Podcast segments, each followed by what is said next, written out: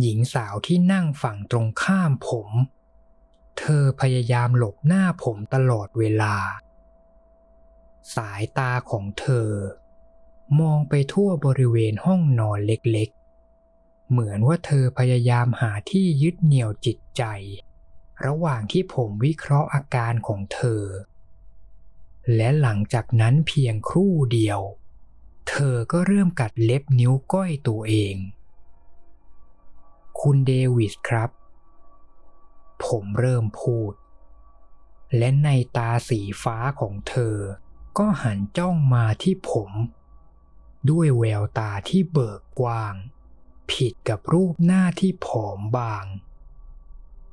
ถ้าคุณพร้อมแล้ว ผมขอให้คุณช่วยตอบคำถามหน่อยนะครับ เธอสูดหายใจเข้าเต็มปอด ก่อนจะพ่นลมออกทางปากอย่างรวดเร็ว ค่ะ คุณหมอไบรอัน ในที่สุดเธอก็ยอมตอบ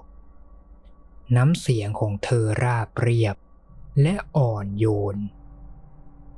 ฉันกินทุกอย่างตามที่คุณพยาบาลสั่งแล้ว ผมยิ้มให้ แต่ท่าทีของเธอยังมีความหวาดระแวง ดีครับคริสตินผมหยุดพูดไปชั่วขณะ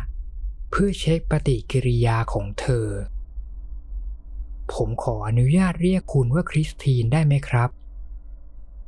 เธอหัวเราะออกมาเล็กน้อย ถึงแม้เธอจะสวมเสื้อทีเชิ้ตสีดำ แต่ผมยังคงเห็นกระดูกที่โนนปูดออกมาจากไหล่ทั้งสองข้างของเธออย่างชัดเจน ส่วนแขนและขาของเธอก็เรียวเล็ก ไม่ต่างกับขาของลูกกวางแรกเกิด แต่ก็ถือว่าดีขึ้นมาก ถ้าเทียบกับช่วงเวลาที่เธอคลุ้มคลั่ง และมีเลือดเปรอะเปื้อนเต็มตัว คริสตินเข้ารับการรักษาที่โรงพยาบาลของเราเมื่อสองสัปดาห์ก่อน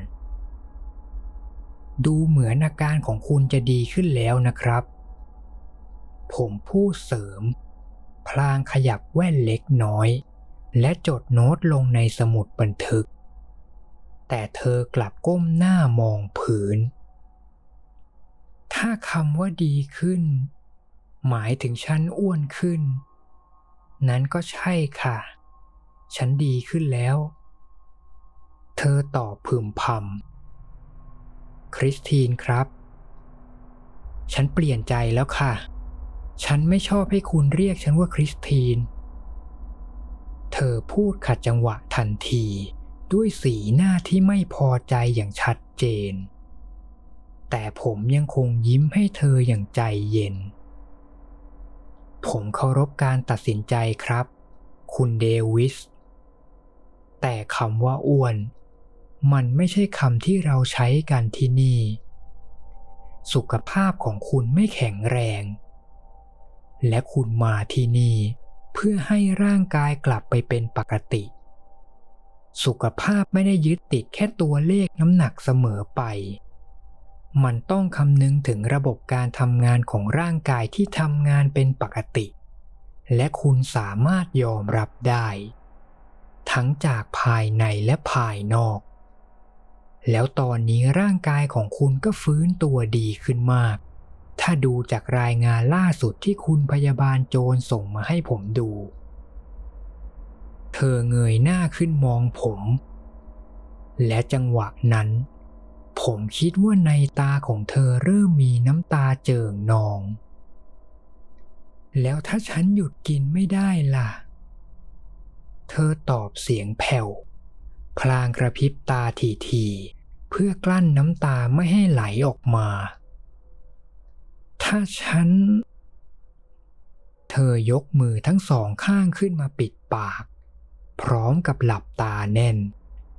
ก่อนจะสูดหายใจเข้าออกแรงๆ เพื่อให้ตัวเองใจเย็นลง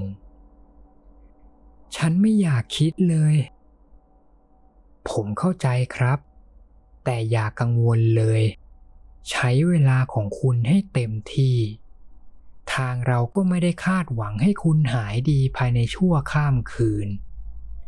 เราจะช่วยเหลือคุณให้มากที่สุด เพื่อให้คุณกลับมาทานอาหารถูกสุขลักษณะ และออกกำลังกายอย่างถูกต้อง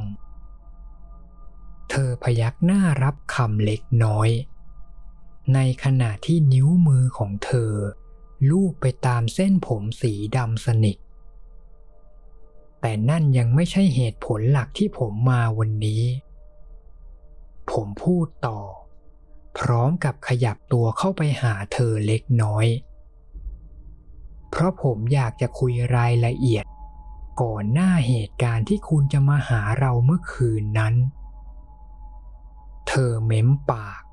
และสายตาที่ก้มลงไปที่พื้นอีกครั้ง ฉัน ฉันไม่แน่ใจว่าพร้อมจะเล่าหรือยัง เรายังมีกระบวนการรักษาอาการกินที่ผิดปกติของคุณอีกมากนะครับ ผมคาดคั้นเธออย่างใจเย็น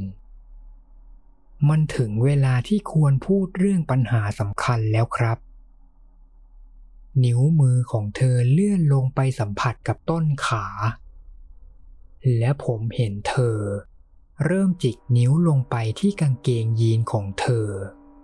เหมือนว่าอยากจะจิกลงไปให้ถึงชั้นผิวหนัง เธอมีอาการกระตุกเล็กน้อย เมื่อเล็บสัมผัสถูกบริเวณที่มีเนื้อหนัง นี่คือส่วนหนึ่งของผู้ป่วยที่มีอาการเบื่ออาหาร พวกเขาจะชอบเช็คอวัยวะส่วนต่างๆ เพื่อหาจุดที่ควร แก้ไข คุณอยากจะรู้อะไรกันแน่ ในที่สุด เธอก็ยอมตอบด้วยเสียงที่แข็งกร้าว เรื่องราวของคุณ ผมตอบกลับตรงๆ เรื่องทั้งหมดที่ทำให้คุณต้องมาหาเรา เธอกัดริมฝีปากล่างอยู่ครู่หนึ่งก่อนจะพยักหน้า ไม่ต้องรีบร้อนครับ ผมบอกเธอ ภายในห้อง นิ่งเงียบไประยะหนึ่ง และในที่สุด เธอก็สูดหายใจเข้าเต็มปอด ก่อนจะเริ่มพูด ฉันคิดว่ามันน่าจะเริ่มจากตอนสมัยมัธยมปลายค่ะ เธอหยุดพูดเพื่อจะดูท่าทีของผม ผมจึงพยักหน้าส่งสัญญาณให้เธอเล่าต่อได้ แต่ก่อนไม่เคยมีใครให้ความสนใจฉันเลย จนถึงวันที่ฉันอายุครบ 16 ปี ช่วงที่ใบหน้าของฉันสดใสขึ้น และจากที่เคยใส่ชุดไซส์ XL ก็เปลี่ยนมาเป็นไซส์ L ฉันบอกตามตรงเลยนะ ช่วงนั้นเริ่มมีผู้ชายเข้ามาขอเบอร์โทรฉันหลายคน และฉันได้เพื่อนใหม่เยอะขึ้น แต่ฉันก็ยังรู้สึกกดดัน เพราะนิสัยของฉันไม่ค่อยเหมือนคนอื่น แต่หลายๆ คนก็ไม่สนใจว่านิสัยเดิมของฉันจะเป็นอย่างไร พวกเขาขอแค่ฉันยังสวยอยู่ก็พอ มันรู้สึกดีมาก ที่ได้รับความสนใจ และฉันก็อยากให้มันเป็นแบบนี้ตลอดไป ฉันเลยเริ่มปรับเปลี่ยน ชีวิตตัวเองใหม่ ฉันไม่ขอเรียกมันว่าเป็นอาการทางจิตนะคะ แต่เอาเป็นว่า ฉันดำเนินชีวิตแพทเทิร์นแบบนี้ติดต่อกันมาทุกอาทิตย์ ฉันจะทานอาหารแค่อาทิตย์ละสองวัน และผลจากการทำแบบนี้ ฉันคิดว่ามันทำให้ฉันได้รับความสนใจมากขึ้น สมัยนั้นเทรนวัยรุ่นแปลกๆมีเยอะมาก คุณนึกออกใช่ไหม ช่วงที่ Facebook เพิ่งดังใหม่ๆ ผู้หญิงหลายคนจะแข่งกันลดน้ำหนัก รวมถึงตัวฉันเองด้วย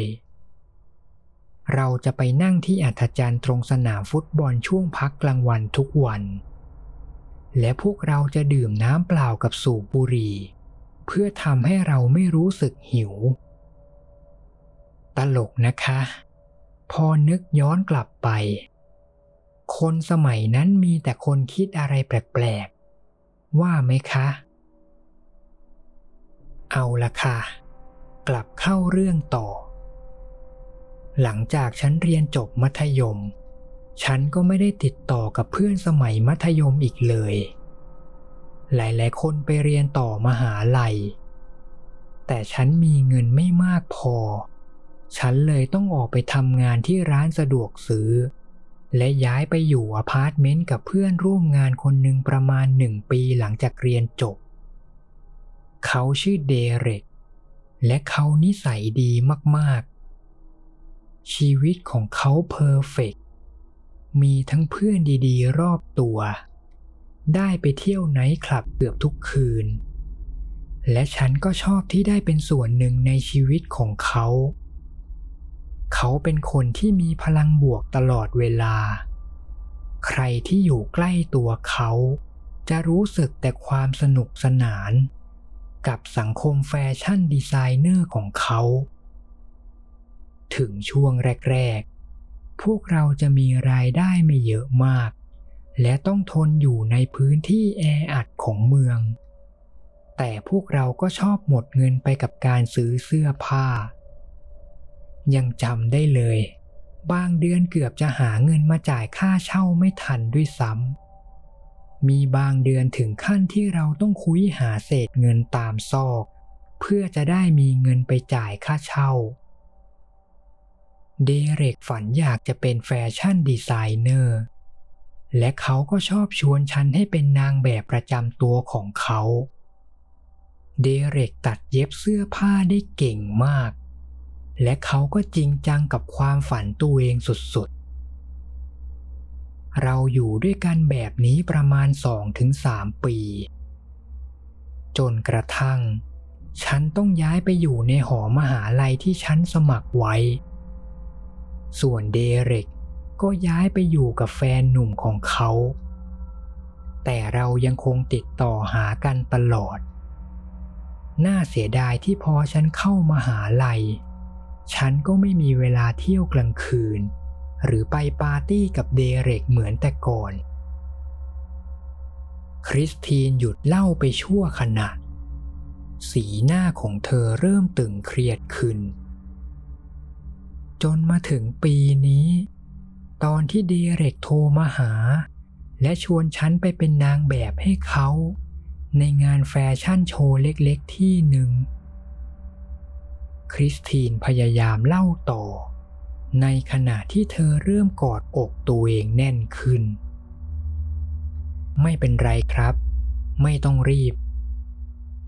ผมพูดปลอบเธอ ค่ะ ตอนที่ฉันได้ยินข่าว ยอมรับว่าฉันกังวล แต่แน่นอน ฉันรีบตอบตกลง ใครจะปฏิเสธโอกาสแบบนี้ จริงไหมคะ และพอฉันไปหาเดเร็กที่อพาร์ตเมนต์เพื่อจะไปลองชุดของเขา ตอนนั้นเดเร็กออกแบบชุดสวยๆ ให้ฉันลองใส่เยอะมาก ทุกชุดใส่ได้พอดีตัว ยกเว้น เธอเริ่มสูดหายใจเข้าหนักๆ จนเสียงเริ่มสั่น ไอ้กางเกงบ้านั่น มันเป็นกางเกงหนังสีดำที่เดเร็กลงทุนกับมันมากที่สุด เขาพูดแต่เรื่องกางเกงไม่หยุด เหมือนว่ามันเป็นผลงาน masterpiece ของเขา จริงๆ ฉันเองก็คิดว่ามันสวยมาก แต่แต่มันเล็กเกินกว่าที่ฉันจะสวมได้ คุณน่าจะได้เห็นสีหน้าเขาตอนนั้น เขาไม่ได้ถึงกับโกรธฉัน เขาหงุดหงิดตัวเองที่ใช้แผ่นหนังทำกางเกงน้อยเกินไป และเขาบอกว่า เขาจะลองหานางแบบคนอื่นมาใส่กางเกงตัวนี้แทน แต่ฉันรู้สึกแย่มาก ฉันเลยบอกเขาไปว่า สีหน้าของคริสตินเริ่มซีดลง ก่อนจะพูดต่อ ฉันบอกเขาว่าฉันจะลดน้ำหนักให้ ตอนนั้นคุณน้ำหนักเท่าไหร่ครับ น่าจะ 47 กิโลค่ะ เธอเริ่มหยิกขาตัวเองแรงขึ้น ระหว่างที่พูดไปด้วย แต่ผมแกล้งทำเป็นไม่สนใจ แต่นั่นถือว่าต่ำกว่ามาตรฐานมากแล้วนะครับ ถ้าเทียบกับส่วนสูงของคุณ ผมตอบกลับ ผมคิดว่าเดเร็กน่าจะทำกางเกงออกมาเล็กเกินไป ใครๆก็เคยทำผิดพลาดกันทั้งนั้น คุณจะโทษแต่ตัวเองไม่ได้หรอกครับ ฉันทราบค่ะ แต่ฉันก็ทำอยู่ดี ตอนนั้นฉันมีเวลาเหลือหนึ่งเดือนก่อนจะถึงวันงานแฟชั่นโชว์ และฉันบังเอิญเจอผู้ชายคนหนึ่งที่มหาลัย เขาแอบขายยาไวแวนส์คุณหมอรู้จักใช่ไหมยาสำหรับผู้ป่วยสมาธิสั้น เธอมีอาการเขินอาย และยิ้มแห้งๆให้ผม อ๋อ ขอโทษค่ะ แน่นอนว่าคุณต้องรู้จักอยู่แล้ว ใช่ครับ ฉันซื้อยามากินประมาณสองถึงสามอาทิตย์ วันไหนที่ฉันกินยา ฉันจะไม่มีความรู้สึกหิวเลย ซึ่งมันดีกับฉันมากๆ ขนาดวันถัดมา ฉันก็ยังไม่รู้สึกหิว และพอถึงวันที่สามฉันก็จะกินอาหารประมาณ 500 แคลอรี่ แล้ววนกลับไปเริ่มใหม่ แถมดูเหมือนยานั่น จะทำให้ผลการเรียนของฉันดีขึ้นด้วยนะ จนมาถึงช่วงอาทิตย์ที่สองน้ำหนักของฉันก็ลดลงเหลือ 44 กิโล และฉันก็ไปหาเดเร็กอีกรอบ จู่ๆเธอก็เริ่มมีอาการเกร็ง และผมเห็นริมฝีปากของเธอสั่น แต่แต่ฉันยังกลับใส่มันไม่ได้ ฉันสวมได้ถึงแค่ช่วงกลางของต้นขาทำยังไงฉันก็ยังดึงกางเกงขึ้นมาถึงเอวไม่ได้ เดเร็กบอกว่าไม่เป็นไร เขารู้จักผู้หญิงอีกคนหนึ่งที่หุ่นน่าจะพอดี ทั้งที่กางเกงตัวนั้น เดเร็กตั้งใจทำให้ฉันโดยเฉพาะ ฉันเลยขอร้องเขา ฉันขอเวลาอีกสองอาทิตย์ ถ้าไม่ได้จริงๆ ฉันจะยอมให้ผู้หญิงคนอื่นมาใส่แทน และหลังจากนั้น ฉันก็กลับไปมหาลัย และเริ่มออกกำลังกายทุกวัน สลับกับกินยาไวแวนส์ต้นขาของฉันควรมีขนาด 19 นิ้ว ขนาดเอวควรเป็น 22 นิ้ว และสะโพก 32 นิ้ว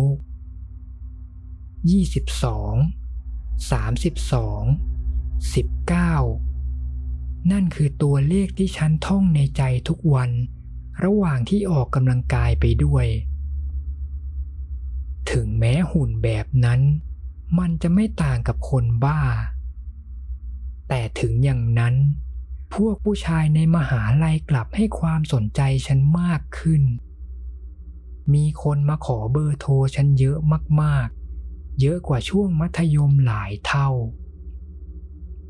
มันทรมานจริงๆ ที่ฉันต้องยอมทำเรื่องพวกนี้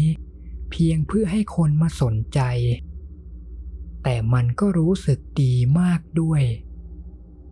และร่างกายของฉัน ใกล้จะถึงตัวเลขที่ฝันไว้แล้ว เธอเริ่มสะอื้นร้องไห้ และเอามือมาปิดปากตัวเอง หลังจากนั้นครู่หนึ่ง เธอก็ยืดตัวกลับมานั่งตัวตรง และมองจ้องมาที่ผม ด้วยแววตาที่แสดงความรู้สึกเจ็บปวด กับน้ำตาที่ไหลออกมาทั้งสองข้าง แต่ฉันก็เป็นลมที่โรงยิม พอแม่ของฉันมาหาที่โรงพยาบาล แม่ก็ตกใจมาก ที่เห็นฉันผอมลงขนาดนี้ พวกหมออยากให้ฉันอยู่รักษาต่อ แต่ว่า ฉันก็พูดขอแม่ให้พาฉันกลับบ้าน คุณเดวิสครับ ผมพูดขัดจังหวะด้วยเสียงที่นุ่มนวลที่สุด เรากำลังคุยเกี่ยวกับพฤติกรรมการกินของคุณอยู่ แต่ผมไม่เข้าใจว่า เธอทำให้ผมหยุดพูดด้วยสีหน้าของเธอ มันเป็นสีหน้าที่ผสมระหว่างความโกรธ และความกลัว ผมจึงยอมพยักหน้ารับ และปล่อยให้เธอพูดต่อ ฉันกำลังจะเข้าเรื่องค่ะ เธอตอบเสียงแผ่ว ฉันจำไม่ได้ว่าพูดยังไง ถึงทำให้แม่ยอมพาฉันออกจากโรงพยาบาล แต่สุดท้ายแม่ก็ยอมและพอถึงงานคืนแฟชั่นโชว์ ฉัน ฉันวัดขนาดตัว แล้ว น้ำตาของเธอไหลทะลักออกมา จนเลอะไปทั้งหน้า มันเกินไปสองนิ้ว สองนิ้วที่ทำให้ร่างกายของฉันไม่ perfectและตอนนั้นฉันไม่มีเวลาเหลือแล้ว เพราะต้นขาของฉัน แต่ส่วนอื่นๆ ทุกอย่างเป็นไปตามเป้า ฉันว่ามันคงจริงอย่างที่เขาพูดกัน โลกนี้ไม่มีใครเพอร์เฟกต์ทุกอย่าง ผมเข้าใจครับ คุณไม่เข้าใจ ฉันหนัก 40 กิโล ทุกส่วนของร่างกายฉันเหลือเพียงหนังติดกระดูก แต่ไอ้ขาบ้าๆของฉันกลับยังมีไขมันน่ารังเกียจเหลืออยู่ แล้วเธอก็หยุดนิ่ง ไม่แสดงความรู้สึกใด ๆ ฉันพยายามไม่สติแตกให้แม่เห็น ตอนที่เดินลงไปที่ชั้นล่าง และฉันก็เห็นแม่ แม่กำลัง คุณแม่ของคุณกำลังทำอะไรเหรอครับ ผมพยายามเร่ง ริมฝีปากของเธอค่อยๆฝืนยิ้มทีละนิด แม่กำลังปอกเปลือกมันฝรั่งค่ะ เธอตอบอมยิ้ม พร้อมกับดวงตาที่เบิกกว้าง แม่กำลังเตรียมมื้อค่ำและฉันคิดว่ามันน่ามหัศจรรย์มากๆ ที่คมมีดค่อยๆเฉือนเปลือกมันฝรั่งออกมาทีละส่วน เหมือนกับว่าแม่กำลังแกะสลักผลงานศิลปะ ส่วนไหนที่แม่ไม่ต้องการ เธอก็แค่ปลอกมันและโยนทิ้งลงถังขยะ ทิ้งไปในที่ที่มันควรอยู่ นี่มันเพอร์เฟกมาก คุณนึกออกไหม ก้อนมันฝรั่งที่ถูกปอกและค่อยๆเล็กลง เล็กลงเรื่อยๆ น้ำตาไหลพรั่งพรูออกมาจากดวงตาของเธออีกครั้ง แต่รอยยิ้มฉีกกว้าง ยังคงเด่นชัดอยู่บนใบหน้าของเธอ ฉันเลย ฉันเลยแอบขโมยมีดเล่มหนึ่งในห้องครัว และกะวัดขนาดด้วยตลับเทป ก่อนจะไปที่รถของฉัน แล้วก็ ผมคิดว่าผมทราบแล้วครับว่าเกิดอะไรขึ้น ผมรีบตอบอย่างรวดเร็ว ผมรู้สึกได้ว่า เหงื่อที่ต้นคอของตัวเองไหลออกมาจนเปียกชุ่ม กับปากของผมที่กลายเป็นแห้งผาก คริสตีนหัวเราะอีกครั้ง ก่อนจะพูดต่อ ฉันก็คิดว่าคุณหมอน่าจะคิดภาพออก หลังจากทำทุกอย่างเสร็จ ฉันก็เอาผ้ามาพันปิดแผล แล้วแวะร้านยาแถวบ้าน ก่อนจะไปหาเดเร็กที่งาน เพื่อให้มั่นใจว่า จะไม่มีใครรู้ว่าฉันทำอะไรลงไป และพอฉันลองใส่กางเกงตัวนั้น มันได้ผล ในที่สุดฉันก็ใส่ได้ แม้แต่ทุกคนที่หลังเวที ต่างก็ตกใจคาดไม่ถึง ถึงแม้มันจะเป็นงานเดินแบบครั้งแรกของฉัน แต่ก็มีตัวแทนหลายบริษัทเข้ามาให้นามบัตรฉัน พวกเขาอยากจะจ้างฉัน ส่วนเดเร็กก็ตื่นเต้นมาก ๆ เขาพูดย้ำแต่ว่าฉันต้องเป็นดาวเด่นของงานนี้แน่ ๆ คริสตีนยังคงเล่าต่อ ด้วยดวงตาที่เบิกกว้างอย่างตื่นเต้น ทุกอย่างเป็นไปด้วยดี จนกระทั่ง นางแบบคนหนึ่งที่เดินตามหลังฉัน สะดุดอะไรบางอย่าง และล้มทับตัวฉัน และนั่นก็คือช่วงที่ทุกคนในงานเห็นเลือด ตอนที่ล้ม ผ้าพันแผลคงน่าจะหลุดออก รอยยิ้มของเธอจางหายไปจากใบหน้า ก่อนจะเปลี่ยนเป็นเสียงร้องไห้ฟูมฟายดังลั่น แม้แต่ผมก็ตั้งตัวไม่ทัน คุณคริสตินครับ ตอนนี้ไม่เป็นไรแล้ว ผมพยายามปลอบ พร้อมกับยื่นมือไปแตะไหล่ของเธอ แต่เธอสะบัดมือของผมออกอย่างรวดเร็ว และดวงตาที่เต็มไปด้วยน้ำตา ยังคงจ้องเขม็งมาที่ผมไม่หยุด อย่ามาแตะตัวฉัน เธอตะคอกคุณไม่เข้าใจ ไม่มีทางที่มันจะโอเคอีกแล้ว คุณเข้าใจไหมว่าฉันต้องยอมทำอะไรกับตัวเองบ้าง เพื่อจะได้เป็นใครสักคน เธอทิ้งตัวลงบนเตียง และยกมือปิดซ่อนใบหน้าตัวเองที่กำลังร้องไห้อย่างหนัก ผมรู้ครับคำพูดของผมมันอาจไม่มีค่าสำหรับคุณ แต่ผมอยากให้คุณรู้ไว้ คุณมีคุณค่าในฐานะมนุษย์คนหนึ่งเสมอนะครับ คริสตินผมพยายามพูดต่อ แต่เธอยังคงเบือนหน้าหนี คิ้วของผมเริ่มขมวดด้วยความกังวล เมื่อเห็นคราบเลือดสีดำซึมออกมาจากบริเวณเข่าของเธอ ฉันไม่อยากเล่าอีกแล้ว เธอตอบเสียงสั่น ออกไปเถอะค่ะ ผมถอดแว่น และยกมือข้างหนึ่งขึ้นมาเช็ดตา อนจะลุกขึ้น และเดินออกไปจากห้องช้าๆ เมื่อผมออกมาจากห้อง ผมกวักมือเรียกพยาบาลคนหนึ่งที่เดินอยู่บริเวณใกลๆ สีหน้าของเธอแสดงความสงสัยเมื่อเห็นอาการของผม เกิดอะไรขึ้นหรือคะคุณหมอ หรือว่าคริสตินพยาบาลพูดเสียงเบา เพื่อไม่ให้คนอื่นได้ยิน ผมเกรงว่าจะเป็นอย่างนั้น รบกวนคุณไปแจ้งพยาบาลคนอื่นให้มาตรวจขาคริสตินตอนนี้ด้วย ผมคิดว่าเธอน่าจะทำร้ายตัวเองอีกแล้ว